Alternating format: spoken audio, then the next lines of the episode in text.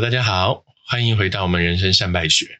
那我跟大家讲哦，其实现在人生善败学大概夯不啷当有十几集，我已经创下非常短的记录，就是重复让同一个专家来两次了。所以今天我要再度邀请，上次我们访那个 Me Too 的时候啊，回响非常大的裴云老师来到现场。那我们还是先请裴云老师跟我们 say hello。各位听众大家好，凯哥好。那我们现在的心情其实还算比较愉悦啊，但是我也不知道。我等下会不会做好一些心理准备去谈今天的某一个课题？呃，先跟大家先抱歉，因为本来这一集要讲 PUA 啦，就是呃，算怎么讲情绪勒索吗？要怎么讲 PUA 的中文？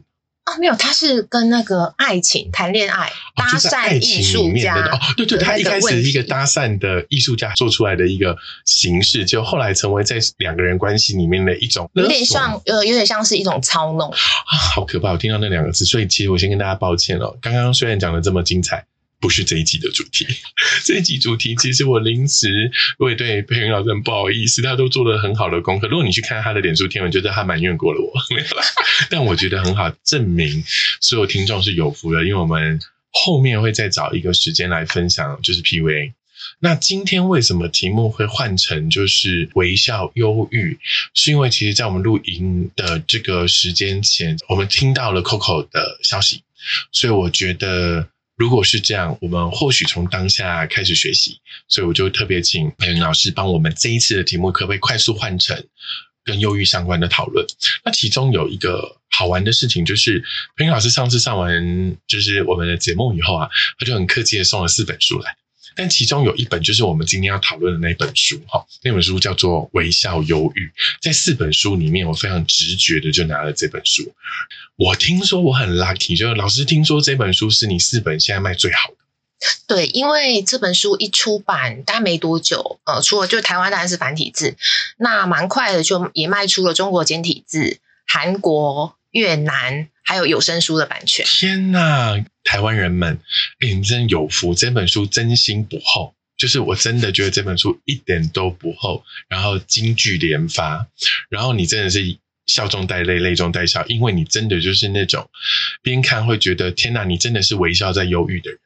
那因为这个词比较不常见，一般人可能会是忧郁症啊、焦虑症啊什么症的，但比较少看到这个微笑忧郁。老师，你是不是又走得很前面了？在这个题目里面，对，因为其实自己从事临床心理师这个工作，应该也差不多十四年了。对，以前我们在精神科哦，或者是所谓的身心科，我们常常遇到的个案，或者是大家都听过，一定是所谓的忧郁症、躁郁症、焦虑、哦失眠等等的。可是，怎么会有一个名词叫做微笑忧郁？那微笑忧郁跟忧郁症有什么不同？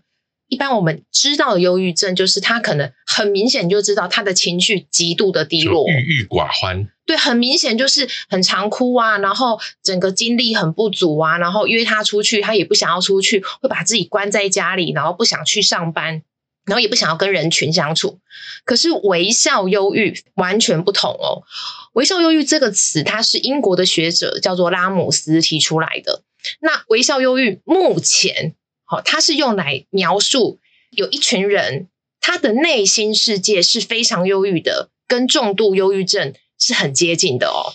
可是，它最大反差是，他的外表看起来完全不像我们以前以为的忧郁症，甚至他是看起来非常的阳光。是开心果，他会逗你开心，然后在事业上也非常的成功。我们可以想见的名人，就比如说他是真的已经过世的啊，像是罗宾威廉斯，喜剧演员，然后还有金凯瑞，或者是就是我们刚刚才不幸失去的 Coco。比如说，你看，当她唱《Sunny Day》啊，然后 always 是很 aggressive，然后很积极的一个女性，然后可能她却在这个笑容下面是深埋了非常多忧郁的情愫的。对，所以微笑忧郁的人，他的忧郁是绝大多数人都看不出来的，甚至你还会觉得他就是人生胜利组啊，顺风顺水啊，事业很成功啊，婚姻感情很美满呐。要什么就有什么了，他怎么可能忧郁呢？可是实际上这样的人很多。我先说好了哈，怎么样子的人容易微笑忧郁？非常负责任，因为他会觉得这些事情我理当要做好，我要一肩扛啊。我还有觉得老老师，你刚刚有讲一个点，就是说你怎么可能忧郁？你就长得也不错，工作也不错，家境也不错，感情家庭又有孩子，你怎么可能忧郁？我觉得光这句话就好忧郁，因为他连忧郁的权利都没有。当他可能想要吐露一点心事，然后偶尔讨点拍，就他得到第一个反应是：拜托，你命已经很好了。他真的完全没有办法释放。我跟裴云。其实两个是不同性别，在两端看这件事情。书里面有讲一句话，我跟大家分享，那真的是男性朋友不要错过这一集。他说，男性自杀的比例是女性的两倍。然后我就看了前文跟后，我就说，对，因为他们连说都不肯说，他们一旦执行就执行到底了。好，我那时候看到呃，就是访纲里面有这一题的时候，其实我觉得我非常的感动。也就是说，所谓的微笑忧郁。族群当中的黑数有很大一部分是所谓的男性，因为大家都知道，男生常常被社会期许你要坚强，你要像个男人，你不能哭哭。对，就是这一类的，他都还不需要勉强自己，别人就会对他有这么多的期待，更何况大家都会是勉强自己的人，所以男性。微笑忧郁的比例，而且自杀成功，我说的是真的去执行自杀。为什么男性的自杀的成功比率高于女性？因为男生通常会有一种，就是应该是说，其实也也是这个性格，就是说我一旦执行，我一定要有去无回，坚持到底，然后会选择比较激烈的方式。对我印象很深刻的，他虽然不是我的个案，但就是心理师之间有些时候讲到自己经手过的案例。我记得是在呃某应该算是运输业啦，我不要讲的太明白。反正就是有一位男性的员工，他也是很忧郁，可是平常看不出来哦。有一天他选择结束生命的方式非常的决断，因为他是在运输业嘛，所以呃应该是现场有一些类似该说是电缆还是什么，就是那种很粗的那种绳子，就是围绕在自己的脖身上，对脖子上，让自己算是有点像是被勒死。非常极端，你知道，一般的人我们力气可能像我女生，可能力气不大，又或者是觉得哦好痛或什么的。所以当我知道说他的同事们知道这件事情发生，的时候赶快要去救他，去帮他。现场那个目击者，大家也很创伤，而且也觉得非常的心痛。怎么会用一个这么激烈的激烈方式来结束掉自己的生命？就是你要多想死，你才能这么狠的死。我我觉得这是很恐怖。那大家知道另外一段很恐怖，就是微笑忧郁的自杀成功率比一般的忧郁症的自杀成功率高，因为他们大部分有可能是完美主义，他们成功率高，竟然是来自他们比一般人更有能力或更有动力结束自己的生命。其实很沉重的，老师，就是这一段真的是看的时候会心疼，无论你是男女。对，因为。就像我前面说的，就是说微笑忧郁的人，他平常看起来好好的，也就是说他体力可能是不错的，然后执行力又很强，所以一旦他真的想要结束掉自己生命的时候，他是不会那个力气是不会太轻，或者是我累站烂的啦。哈，对他觉得我就是做了这个决定，I just do it，所以他的成功率真的会比一般人高。对，而且他就比较不像我们之前还有另外一种呃族群，他比较像是。虽然说他常常说要自杀，可是那一个说要自杀，比较像是我在放出呼救的讯号，他在求救，他是在求救，并不是现在立刻我就要去结束掉自己生命了。可是像微笑忧郁这种很有执行力的人，他可能呼救基本上是没有的，他就直接去就是他省略掉中间的一段呼救的过程。有没有可能，其实那就是因为他一直以来都被这个框架，比如说像男性就被社会期待说，你就是不可能示弱，你甚至也不可以流泪，也不可以喊叫求救，所以他也省略了这个过程，直接走到结果的那个位置。对，当然男性呃是高危险群，然后或者是完美主义、很负责任的人，又或者是说他人生一路走来确实也。在某个程度上或某个呃领域上是蛮成功跟顺遂的，就像呃刚才凯哥说的，其实他们可能会觉得说，比我过得辛苦跟糟糕的人还那么多，我有什么资格喊苦？我有什么资格去忧郁呢？对，甚至会不会我如果表现出啊我不想做了，我好累哦，人家会觉得哎、你很不知足哎、我觉得里面有一个点，就是我们一直围绕着这个书里面这个重点。我今天有帮大家把那个小小金句 note 起来，我觉得每一句都我好爱。书里面有一句话叫做“不要被期待绑架，然后也不要被期待给污染”。我觉得我前面那一句话，就不要被期待绑架这件事情，我理解，因为大部分人都活在别人的期待里面。那有另外一句金句，我这次没有截，是因为那句话实在讲的太好笑了。他说：“你应该要先超度父母对你的期待，对不对？”我不是这个说法，因为京剧是老师写，就裴云写的，所以我的京剧是什么呢？我的京剧是：小孩子真心不是父母的延伸。所以不要再把你们父母那一辈未完成的梦想，然后硬塞给你的子女。我的人生的说法是这样，但我看到你说要超度父母的时候，我真的是大笑。但它很写实，因为我们这一辈子都在被不同的期待给绑架，甚至污染。那裴宇，你可不可以跟我们聊一下那个期待污染是什么意思？我只能说，就是凯哥真的比我文雅太多了。我我觉得这样想哈，我觉得呃，书是二零二零年出的吧？我记得那时候书一出之后，好多读者就是对这一句话“超度父母的期待”超级有感，很多人也是跟我分享这一段哦。因为我们都活在别人的期待当中，如果我们今天没有办法觉醒的话，比如说别人会期待你，你要读什么学校哦。你要选什么科系，做什么工作？你要娶怎么样的人，嫁怎么样的人？几岁要结婚？一旦结婚之后要生小孩，小孩又要生几个？然后生了几个之后，以后要读什么学校？我跟你说，我也有在想说，哎，时间到了，你知道，男生也是会被期待几岁要成家立业有小孩。我也曾经想要赶过进度，可是我还想想说，哎，不对，我改给弄够不后，够够几个音呐？想想也就随缘了，所以。换个角度，就是你也可以活得很随缘吧，就不一定要活在这么期待里面吧。不要活在别人的期待，不被期待绑架。比如说，像我爸爸妈妈在我从小到大，他对我有非常多的期待。你要呃当最好是当公务人员，或者是说呃，那你几岁要结婚啊？结婚之后就是生小孩啊。那如果我今天有活得相对自由自在的话，那就是因为我就是把他们的话当做参考，参考。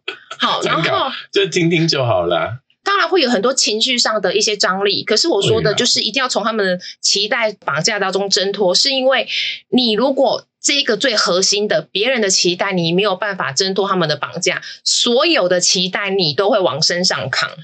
对。然后你就被污染了嘛？是对，而且那个污染就是变成是说，你慢慢的也会不知不觉的以为这些东西是你真的想要的。嗯。我觉得这件事情很重要，就是你以为他们想要的，最终被渲染成为是你好像想要，但你根本就不想要啊。对，所以如果今天你开始有这一个觉知的时候，也许你必须走过一段历程，叫做也许这些期待你的人，而你不想要顺从他们的期待，你想要从这些期待的绑架、污染当中挣脱的话，你会有一段挣扎，叫做你没有办法顺从他们，讨他们的欢心。可是，请大家相信我，这就是一个你一定可以走得过去的过程。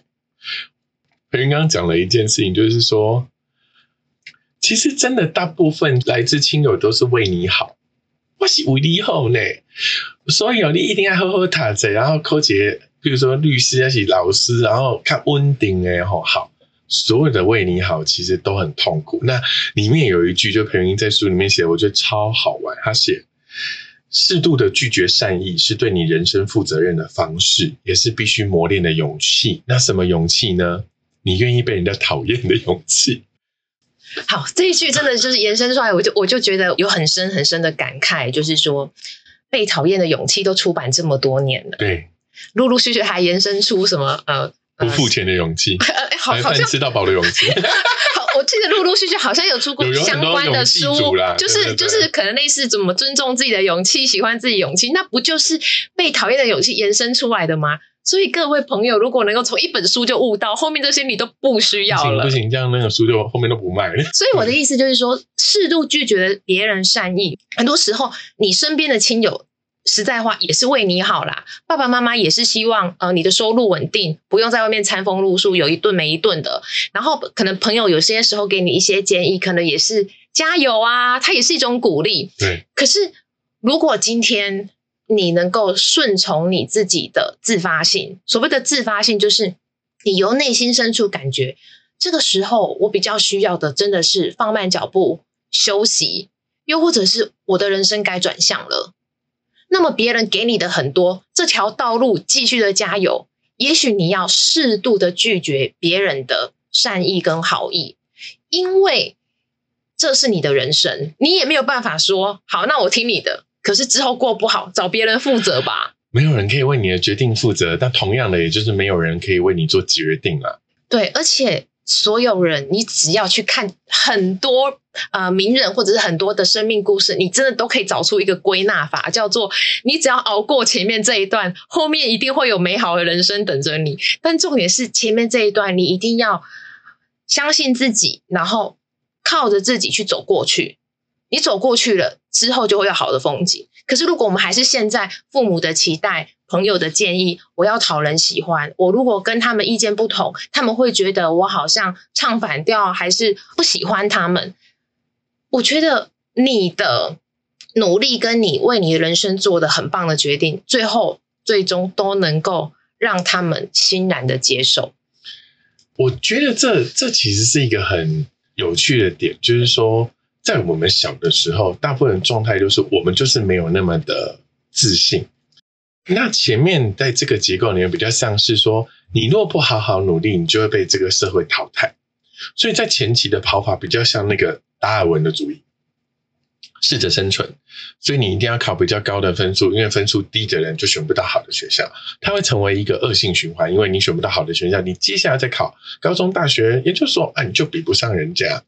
所以大部分我们对于这种父母型或者是亲友型的善意，我好像没有办法 say no。因为它已经框架在一个角度里面，叫做适者生存。你不够强就会被淘汰。可是反过来还有一件事情是，我们要什么时候才会成熟到，譬如说我可以勇敢，像刚刚我们在讨论的说，适时的跟善意说不。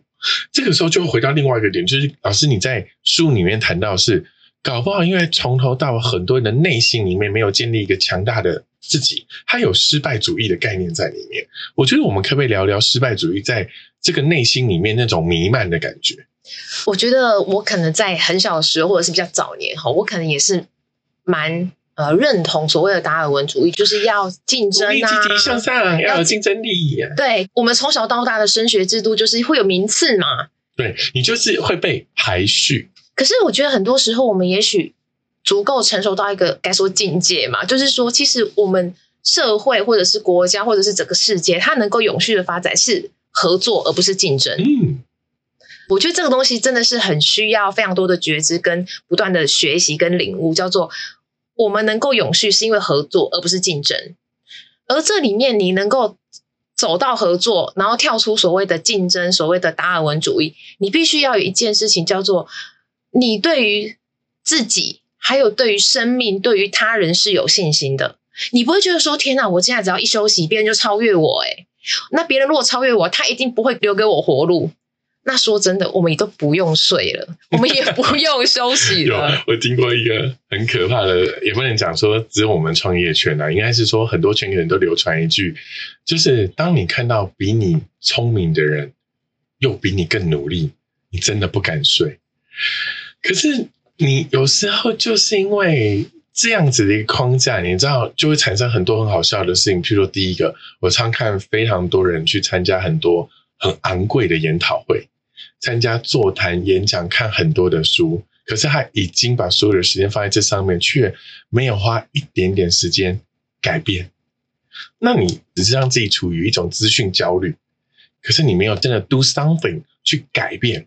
那再回来一点点，就是说有一种力量一直把你往前推，可是他根本没有推到。你要去的位置，对，因为这边也又可以带到我们刚才说到失败主义。我觉得各位可以试着去探寻的你的内心，还有不断的自我觉察，叫做你想要前进的方向，你想要达到的目标，你是被我很想要去推动，还是因为我很害怕失败而推动？也就是你是被恐惧而推动，而不是被我真心想要完成那个东西而驱动。这是两件事吧？一个是我可能是一个是我被吸引，因为我有一个梦想，我有一个 vision，所以我很积极主动努力，棒棒啊！我在这个过程里面都很享受。还是我是被失败、被恐惧、被众人的期望往前硬推？你不喜欢硬推，你其实要花更多的时间去平复。上次那个朋友讲一句话很好玩，一个负面的要用几倍的正面都没有说错，三倍、五倍、六倍都可以，因为不同的时间，但终究你会认知一件事情是对，当你被这样恶狠狠的往前硬推的时候，你人生要在这个浪唱里面维持平衡，你可能要五六倍的能力。那我们每一天都在跟自己那耗能，就算你再能伪装微笑，你终究还是很忧郁啊。对，而且我觉得很多时候就是为什么微笑忧郁推到最后面很极端的方式就是结束生命，是因为在这个过程当中，如果能够有一点觉知跟缓冲，能够去适度的释放压力，能够寻找情绪的出口。各位所有人都一样，名人、普罗大众。就算是心理师都一样，每个人的情绪，情绪就是一种能量嘛，你一定要有出口，你绝对不能压抑，你也不能否认，因为压抑长期的就是这样子，你一定会出事。只是当时，对啊，就是当喜一直都是哈，别人可能忍不住的，你超能忍，可是，一旦爆发，谁也挡不住。对，所以其实我在书中有举例，那包含其实如果你愿意去搜寻一些相关的一些关键字，尤其是家属，就说我昨天我上礼拜才跟他通过电话，他听起来好开心，还在约说呃呃什么时候要吃饭，然后之后要去哪里有什么聚会，没想到才隔没几天就传出他结束生命的的消息，然后大家都觉得非常的错愕，然后觉得心痛，然后尤其大家一定要记得呃所谓的。自杀者的遗嘱啊！我跟你说，我好想做这一集。我看过那个电视有做过。你知道，在他们离去后，剩下的那群遗族是怎么过剩下的日子吗？因为走了的人是走了的，留下的人是留下了。所以，我我其实超想谈的。我觉得我们再会回来看一下这个事情，就是每一个人都会觉得这件事情是很。惊讶的，哎，他还好好的。那为什么我们会讨论这个问题？因为有太多在公众人物的这个场合或舞台上，我们常常会发现他们突然的陨落。譬如说，每年四月一号，你就是会想起张国荣。然后我也不知道为什么这个人，这个偶像，这么早期的一个明星，都十几二十年了，他每一年都还是在很多当年。爱他的粉丝里面有那种情怀存在。那公众人物很可怕的事情是什么呢？是他其实是所有人在呃情绪或者是人生里面一种投射的样板。好像我们的关注变成他不能成为别人，他应该成为我眼里面的那个人设。所以潘云可不可以跟我们解释说，为什么你你在书里面，其实，在应该是第二个章节都在谈非常多不同的例子，其中有一篇章写到。公众人物是所有人投射的样板。可能我从小到大，因为我非常喜欢观察别人嘛。因为小时候我们都一定会有欣赏过一些偶像明星，然后我就会听到那个谁谁谁自己喜欢的呃明星跟偶像，他不能谈恋爱。他如果谈恋爱的话，我就会讨厌他。那各位，他就反映的出出来，就是说很多人对于偶像、对于明星、对于公众人物，他有非常多的一种期待跟一种。他是我的什么人的一种投射？对，譬如说我就是某某韩星的太太啊，或者是男神瘦子，就是不能结婚，那怎么可以结婚？我失恋了，就会有这种很好玩的投射。对，又或者是说，可能公众人物他可能呃平时比较不修边幅，对，那他可能会被偷拍，然后可能这个照片一传出来，粉丝又会觉得说他怎么会是这个样子？可是。没有人是永远都好像就是要上舞台的装扮跟跟完美的，又或者是说他可能说错了什么话，或者可能他比较不像是那一个所谓的人设的样子，那粉丝就会觉得哇，好失望，好幻灭哦，那我不喜欢他了，我讨厌他了。那大家都可以想见，其实所有的公众如果，他背后可能牵涉到非常庞大的一个所谓的利益，或者是相关商业的一个结构。那当然，名人他也要。顾及就是跟他所有合作的一个对象，那他也会提醒自己，我可能就是在这个人设上就是下不来。可是其实这些投射说穿了，我觉得那都是个人自己要去负责的东西。他像你的人设，那很好，你看得很开心。可是他如果不像呢？因为他就是一个正常人，他有他自己的喜怒哀乐，他有他自己的情感，他有他自己的私生活。他就是一个正常人啊，跟所有人都一样啊。只是他在众人或者众粉丝的眼前，因为他好像是一个楚门世界里面的楚门，他的所有的人生或指令都好像你应该要帮他决定。其实你想来也会觉得恐惧，因为换个角度，当你成为一个被放在那个箱子里面养着的宠物的时候，或昆虫的时候，你就会想象那个世界有多恐怖。那当然，他也很好玩，他也接到了一句，就是说在书里面，我看到裴云有写一个很好，叫做“大神造神”的那件事情，就是可能我有出去演讲的时候，就会有人就会说啊，让我们欢迎就是凯爷哦，这个呃品牌行销甚至是公关危机处理界的大神。我说千万不要，我告诉大家为什么不要做大神，因为你上得了那个神坛，你下不来耶。你知道什么时候是下来吗？就崩了。所以最好不要崩的做法就是不要上去。好啦，其实如果是呃早年我我一定会告诉你，就是千万不要上去，因为我真的就是过一个平凡的人生多么快乐啊！真的，我们就是走路就是挖挖鼻孔啊。哎，这个我有写过 哎。当然有时候就是人人设崩坏，不能讲什么，因为他可能本来就是一个呃可能有对错的事情，但其实大部分事情是没有对错。你我就只是一个，我就这几天没工作，我没洗头。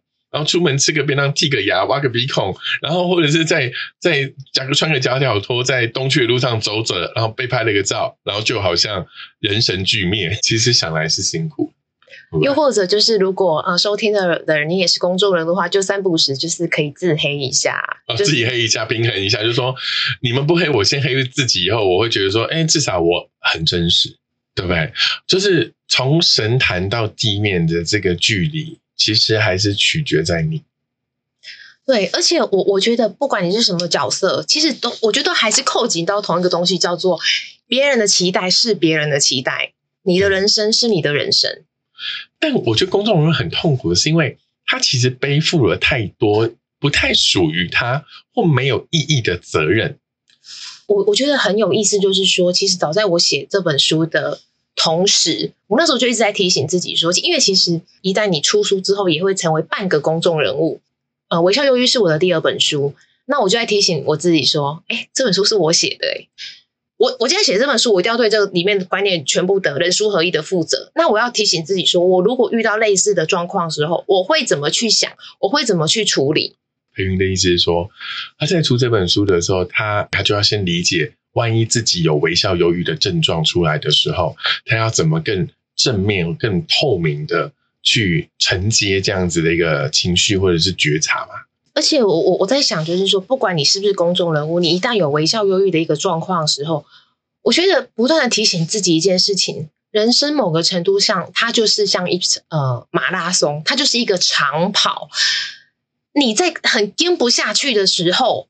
不管你是怎么样，多厉害、多了不得的角色，如果你真的需要中场休息，好，我其实今天我在来之后，我又刚好想到了一个很经典的日剧，如果我们年代接近的话，长假。哦，哇，我相信大家都很需要一个长假。如果你的生命来到一个关口，你真的需要一个长假，你真的需要休息。我想要提醒大家，就是说。如果你当下真的过不去，你真的背负非常多，不管是不是属于你的责任。可是，就像我今天的另外一则贴文，就是在讲微笑忧郁，公众人物的微笑忧郁。我们永远要提醒自己一件事情：所有的事情推到最底，命都只有一条。对，然后有什么东西需要压迫，或者是沉重到你需要结束生命才能解脱？我觉得这件事情其实反面，大家可以想想。然后另外一个点就是说。有什么这么大的责任需要你这么苦吗？你要不要花点时间想想意义？就是好像有很多没有意义的责任是被我们硬背在肩膀上的，就是我们刚刚讲的那些已经被污染到不知道什么程度的期待绑着我们一辈子。所以，我们怎么去判别这个责任有意义？比如说。孝子孝顺，反正我我我相信，只要我们是在台湾，我们在这一个社会里，其实我们对于孝顺还是很推崇的。可是孝顺要孝到什么程度？对，愚孝。对，因为其实哪怕到了二零二三年的今天，你还是会看到非常多家庭的纷争。然后外人就会说这分明是愚孝啊，可是里面人就会觉得说不行啊，我就是要这样子的侍奉父母，我就是要这样子的做才是孝顺，不管是要钱、要人、要我的时间、要命，对我都去了。呃，因为我记得我好几年前吧，就很巧合，反正我觉得就是我说常常人生命发生很多有意义的巧合，叫所谓的共识性嘛。我就听到那个呃张德芬老师，嗯，他就一句话，我就觉得这句话真的是太棒了。他就说要用智慧奉养父母。嗯，我觉得光是这么简短又有力的一句话，真的就点醒了我们用智慧奉养父母。其实他就是在说，你是有觉知的，知道你自己的能耐到什么程度，还有怎么样子的做是对父母真正的好，而不是我单纯就是我要百依百顺，他们要我做什么我就做什么，即便我已经承受不住了，我已经身心俱疲了，我还是要听从，这才叫做孝顺，是吗？就是有的时候孝哦。不一定要顺，因为我很年轻创业的原因是因为要养家，因为家道中落，所以呢，我很小的时候养了个家，但是呢，呃，一路养到，所以我父母也因为生意失败，就是很早就退休让我养。那我觉得这有一个很好玩的点，就是因为你也知道，他们做生意退休的大手大脚，那时候我还小，我没有办法养这么大一个家，甚至我没有办法能够百依百顺。其实我就得要用很多智慧的方法去让他们沟通，说：“哎，时不我与，你们当年那个出手阔绰的，是你自己赚的，现在你只有我在赚了。我真的一个人养两个人，还要养一个家，相对压力是大的。所以我有的时候的确是不顺的，我的孝是不顺，但我的孝基础逻辑是我希望全部人都好。这件事情是对。譬如说，你如果遇到你糖尿病的父亲。他要吃糖，你还给他吃吗？这其实就是一个在这个过程里面，你要有智慧去做的平衡。我也认为，所有的孝顺也不应该孝到最后失去自己。像之前来上过我们节目的月儿姐，她长照十年长跑，她就是一个非常好的例子。就是我觉得她这个过程里面，当然她的妈妈因为插管没有办法言语，当然。动作也不可能利落到那里，就是得在轮椅上，就是会卧床。这个过程里面，人就会有情绪。他的母亲可能就会做一些动作去弄他，去违抗他，去放烂他。这个时候，你要陪着你的父母、母亲怎么做？我觉得有幸要再拉回来这件事情去谈，是说，对孝顺是一个好像我们为人之道，可是怎么孝顺的智慧之道，是回到有没有意义？对，而且我相信所有能够听这个节目的人都是非常的，我觉得很有缘分，然后也很有智慧。就是说，意义能不能调整？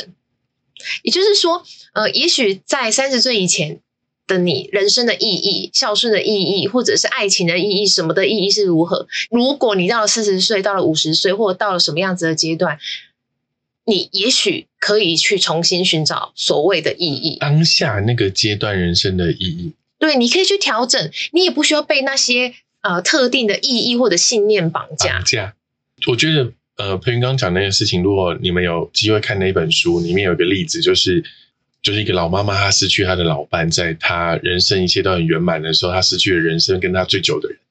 这个人拥有他人生一切的故事，但他也很好，他有一票子孙满堂，财富无余，然后身体健康，但他就是失去了。那个陪伴他非常非常久的一个老伴，这个时候的生命阶段往下走的时候，你其实应该可以找到下一个意义，因为意义会改变。很多时候的微笑忧郁会出现在人生遭逢变故的时候，因为那个一瞬间，你可能没有处理的经验，你也没有办法快速的去化相关的情绪或失落，甚至是别人对你的期待。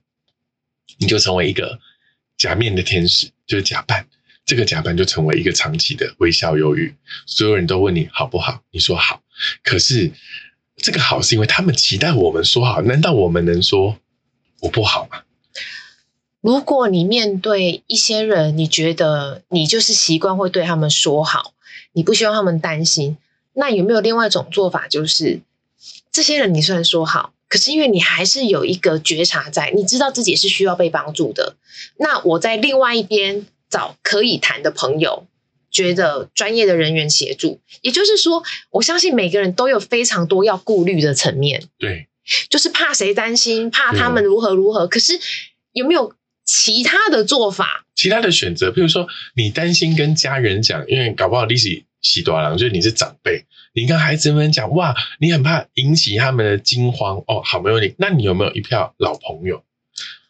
我记得前面讲到那个男性的那个部分哦，我我我那时候说男性都没有朋友，发现啊，我很有感。所以各位男性，如果是男性听众，你一定要跟你早年的好同学保持对老同学很珍贵。我跟大家说，对，因为通常你可能比较不会跟职场上的同才，因为他们会有一些利益上面的考量。对，可是如果你有一些好的老同学，或者是可能大学、高中时期社团的好朋友，就没有谈钱就认识的好朋友，对，那他们也会是你真的就是比较可以谈心的对象。如果大家都不想花钱找专业，大家都还有通讯录吧，或者 Facebook 的话，找一些老同学，或许可以唤起一些呃，除了当年美好的记忆以外，或许他也可以成为一个不计较利益的。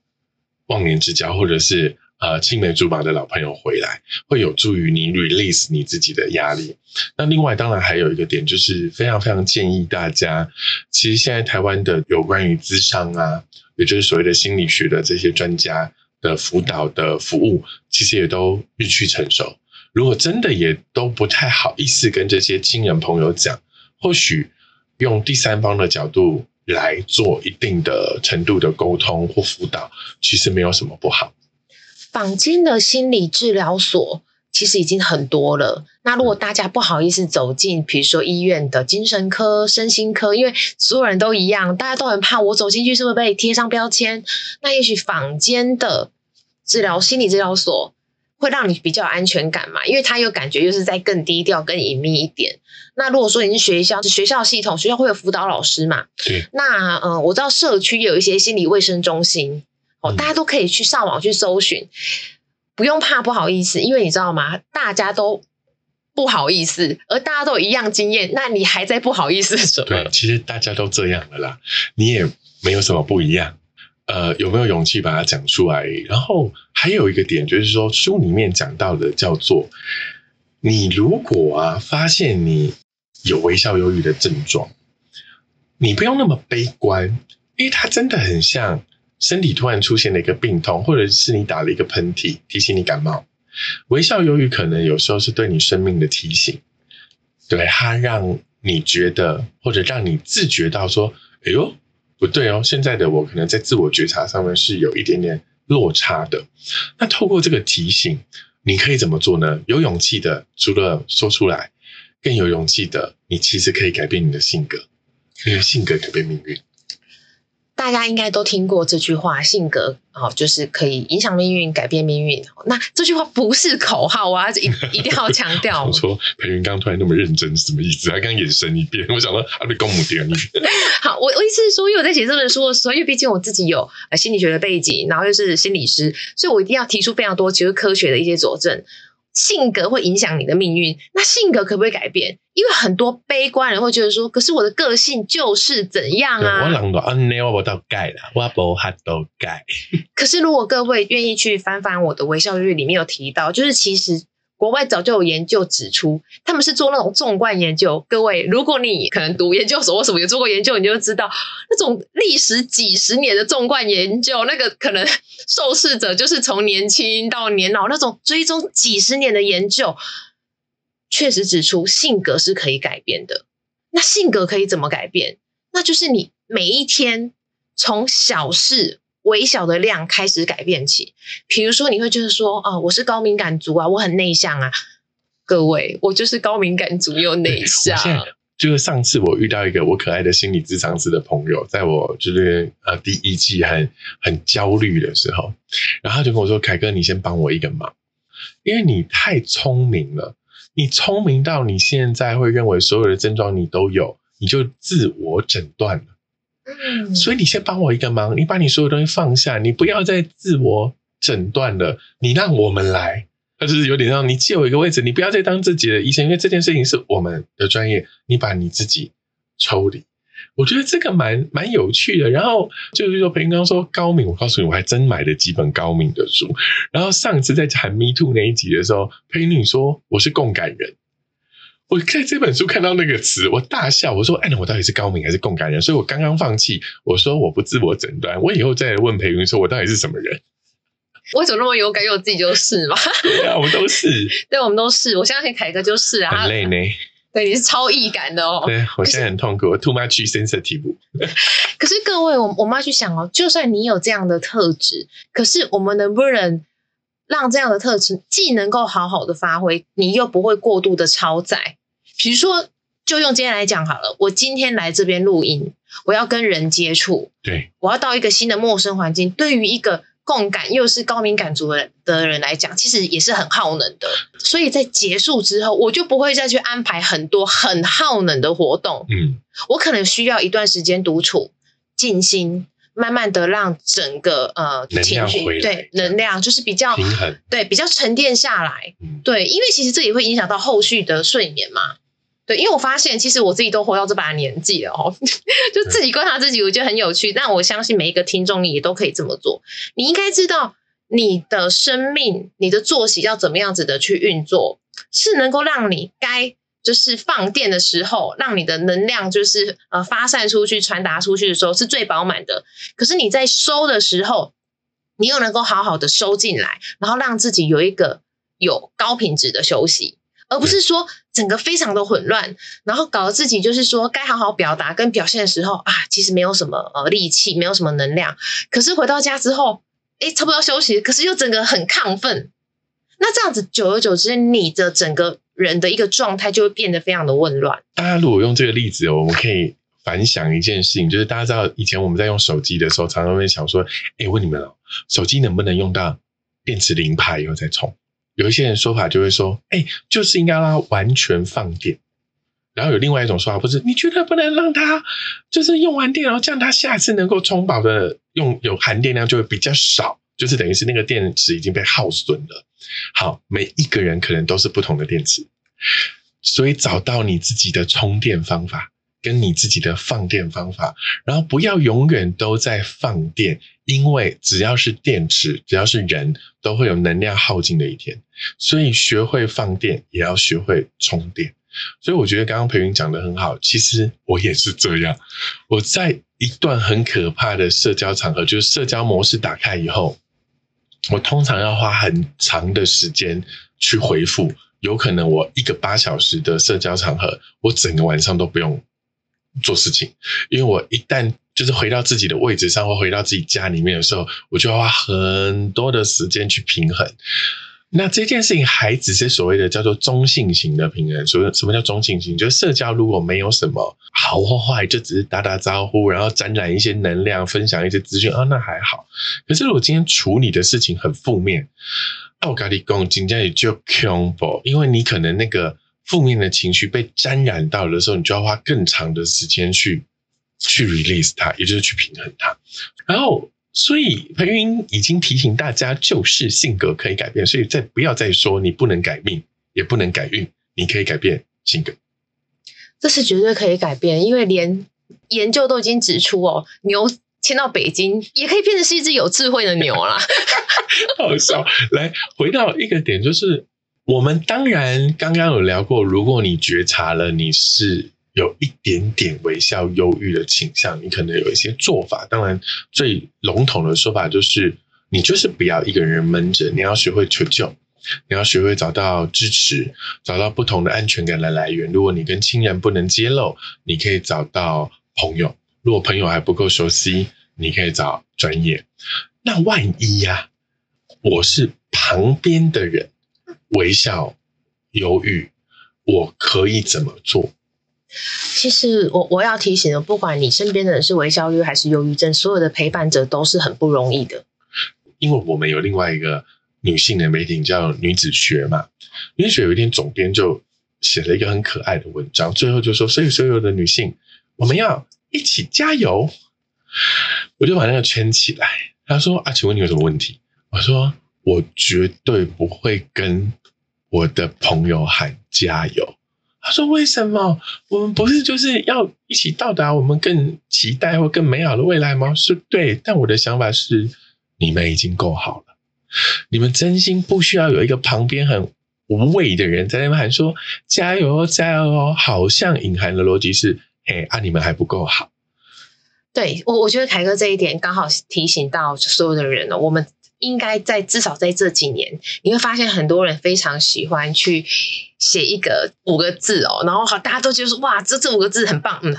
可是我我要提醒大家，这五个字你还是要保持一个觉知跟距离，叫做更好的自己。如果你一直在追求更好的自己，甚至以以此为傲，以此为荣，是不是它也代表你觉得我现在还不够好，我现在很不好呢？对，然后。所以我常常会说，对，你要成为最好的自己，那或更好的自己。但什么是自己呢？其实自己搞不好原来就是那个莫忘初衷的那个自己，自己就是那个当你不用考量那么多事情就快乐的自己。我先说，我可能是，我现在不能自我诊断，所以我要说我可能吧，是吗？对我有可能是焦虑，我有可能是忧郁，我也有可能是微笑。有时候看这本书非常有感觉，但无论我是不是或别人是不是，我现在会先跟我自己讲。嘿，你要做的是陪伴，不是加油。我我相信所有想要帮助微笑忧郁，或者是所有忧郁症的人，他身边的人想要去帮助他们的人，其实心中有一种焦虑，就是我很怕自己帮不上忙，所以才会去讲加油啊，呃，一定会越来越好的啊，又或者是下一个人会更好啊，就是说我们会很想要。多说点什么？什么？对。可是呃，也许微笑忧郁的人，他就是希望你能够静静的陪伴他。再说什么了？然后，如果他需要支持，当他想要做什么人生决定的时候，比如说，那我想要暂停，对我想要转职，呃，我想要离婚、分手。对，也许他需要的不是你再去跟他说什么，而是你就是支持他就好，倾听。对，就是不管怎么样，我会在你身边。那像我常常就是因为上节目的时候，我会分享，就是说，如果我遇到这样子的朋友的时候，我会怎么去帮他们？我常常就是会试出我的善意，叫做我都在。如果你们有想要找找我聊的话，你随时告诉我都没有关系。真的。可是决定权在你的手上。错。你现在不想聊没关系，因为我也很忙。不是啦，就是说，你觉得你的状态，你想要打开的时候，我都在。对。但我没有要敲你那个门，对，我没有把你那个蚌壳硬扒开你的壳壳，没有。你不用去理会我说哦，我现在来关心你，你就必须现在回应我，不需要。我遇到很多类似的朋友，就是有时候脸书发文也不尽都乐观嘛，一定还是有一些生命中那些柴米油盐酱醋茶。我通常回法超有趣的，我不知道什么时候开始，我已经不写加油，我通常写的就是我都在。你想讲啊，我都在，我觉得这样就好了，因为它是一种，如果你要说再多一点点的时候，他们说这叫做有距离的温柔对待。就是对我来说，可能我是巨蟹座，我我本来就会 too much take care，you know，所以我常常会在想说，我会太 take care 我的员工，然后让他们觉得不自在，因为他们从来没有遇过这么母性或这么什么都想要关心的老板。但我又不能不关心，所以我就会有一种有距离的温柔体贴和温柔对待。那我也很希望，除了我，愿这个世界对你曾是温柔对待，因为有的时候的那种温柔是不急切、不压迫，是一个你想开花、想开门，我都在。那很像裴云刚刚讲的那种，就是说，我们有时候会以为或者怕我帮助不了，所以我就是为了聊而聊，为了说而说。其实对于忧郁，甚至对于微笑忧郁的人来说，我真心也跟大家讲，如果是我，我真心只是希望一个我有安全感的人，聆听、陪伴、支持，然后无论我做什么。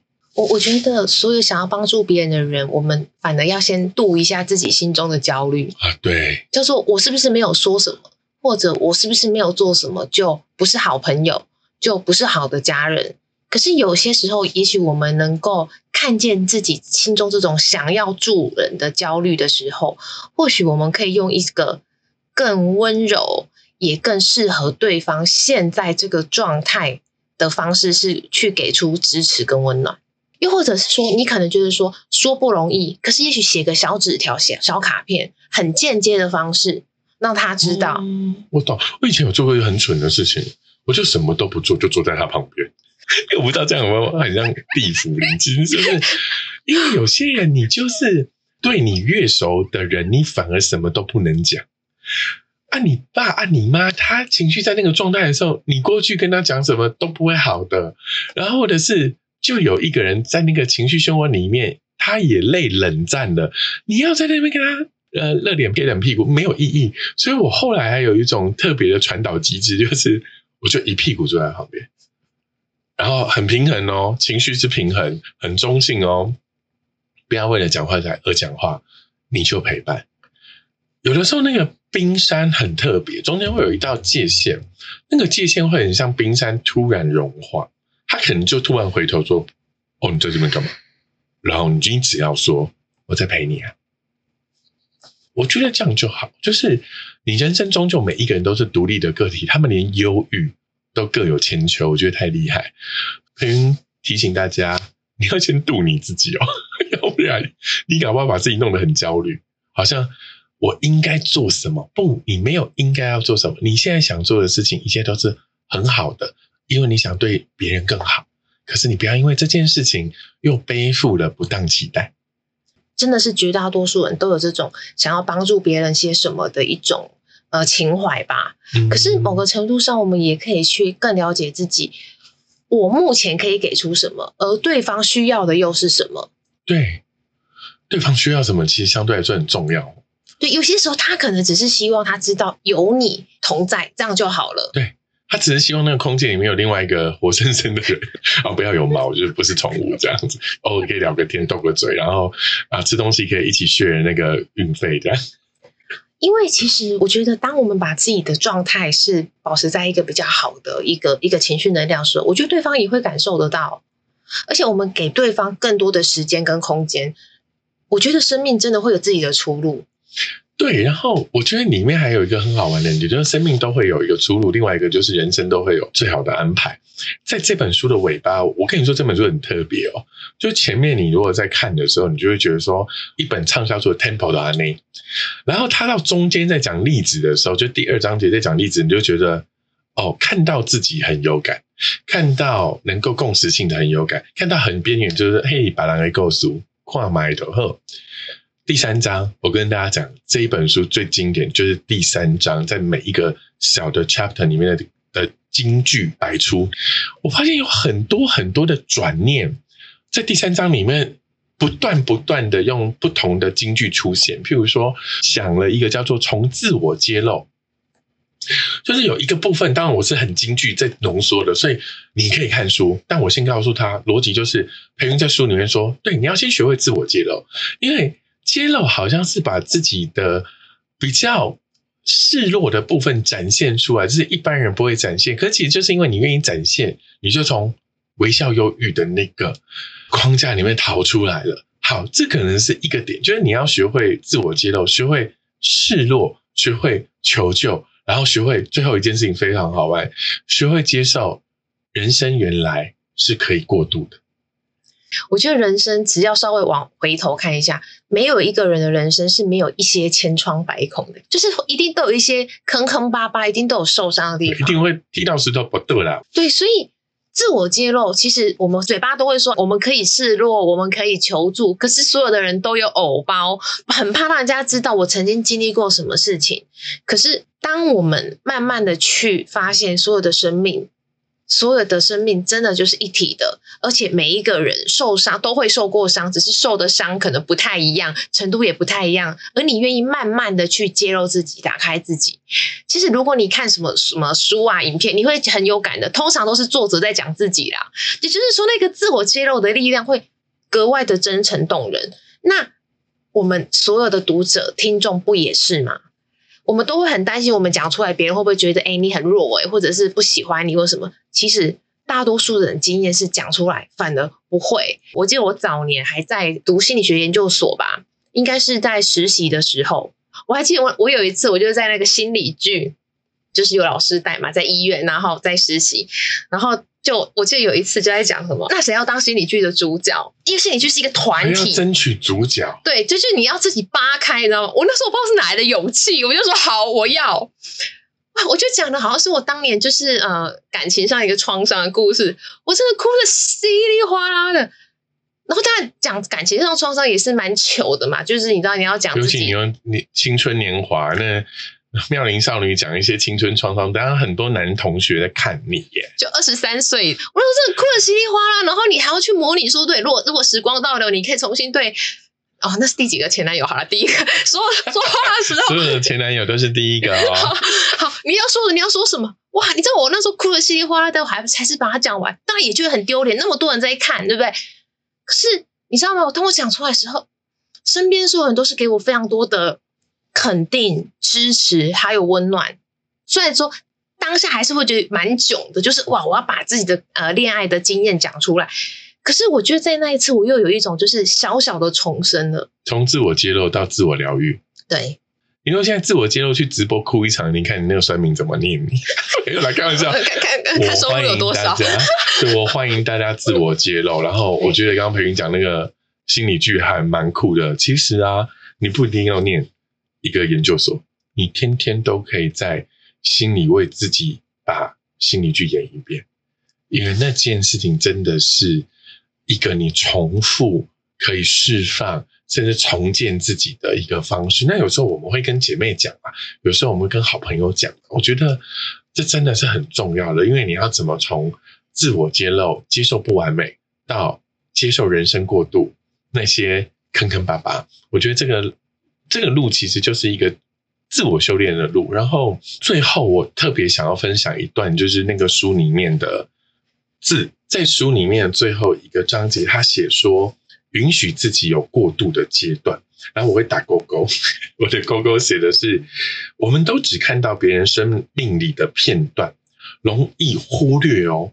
每一次风光的中间，其实是有很多的痛苦、难过、挫败、焦躁，甚至是想要放弃的那些低潮。而这些低潮是所有人，你并不独特哦，所有人都会经历的。而且，其实你是有能力可以撑过去。因为它只是你人生的过渡，我觉得这一段对我们，呃，尤其对我很重要。因为人生善败学就是要约所有人留下这个过渡片段。我不希望所有人看到商业杂志都是别人的高大上跟成功，好像显得自己很渺小、失败。就是因为百分之九十九点九都在讲成功。我们来讲一集失败嘛？我们讲一次失败，至少当大部分人在失败的时候觉得不孤单，我觉得这样就值得。所以我用裴云的书就借花献佛献给大家。那最后我请裴云跟大家分享一下他的想法，好不好？就是在每一个过渡里面，你也可以发现，如果真的要讲究所谓的成功，不也是能够度过？好几次的失败吗，我们当然不是说哦，那我们就大家一起失败了，然后我们一起手牵手取暖，不是这个意思哦，而是说，当我们能够善待每一次的失败，而在这个失败的过程当中，你就当做是你人生的长假，是你生命当中的过渡阶段，一定会走过去，就像易经的道理，往复循环嘛。所以一旦你能够走得过去，不管这个时间长一点、短一点。有多少人陪你，或者是你自己走过来？你只要走过去，柳暗花明一定又一村。这是所有人的生命故事，所有前辈的故事都在告诉我们的事情。失败只是一个过程，成功何尝不也是呢？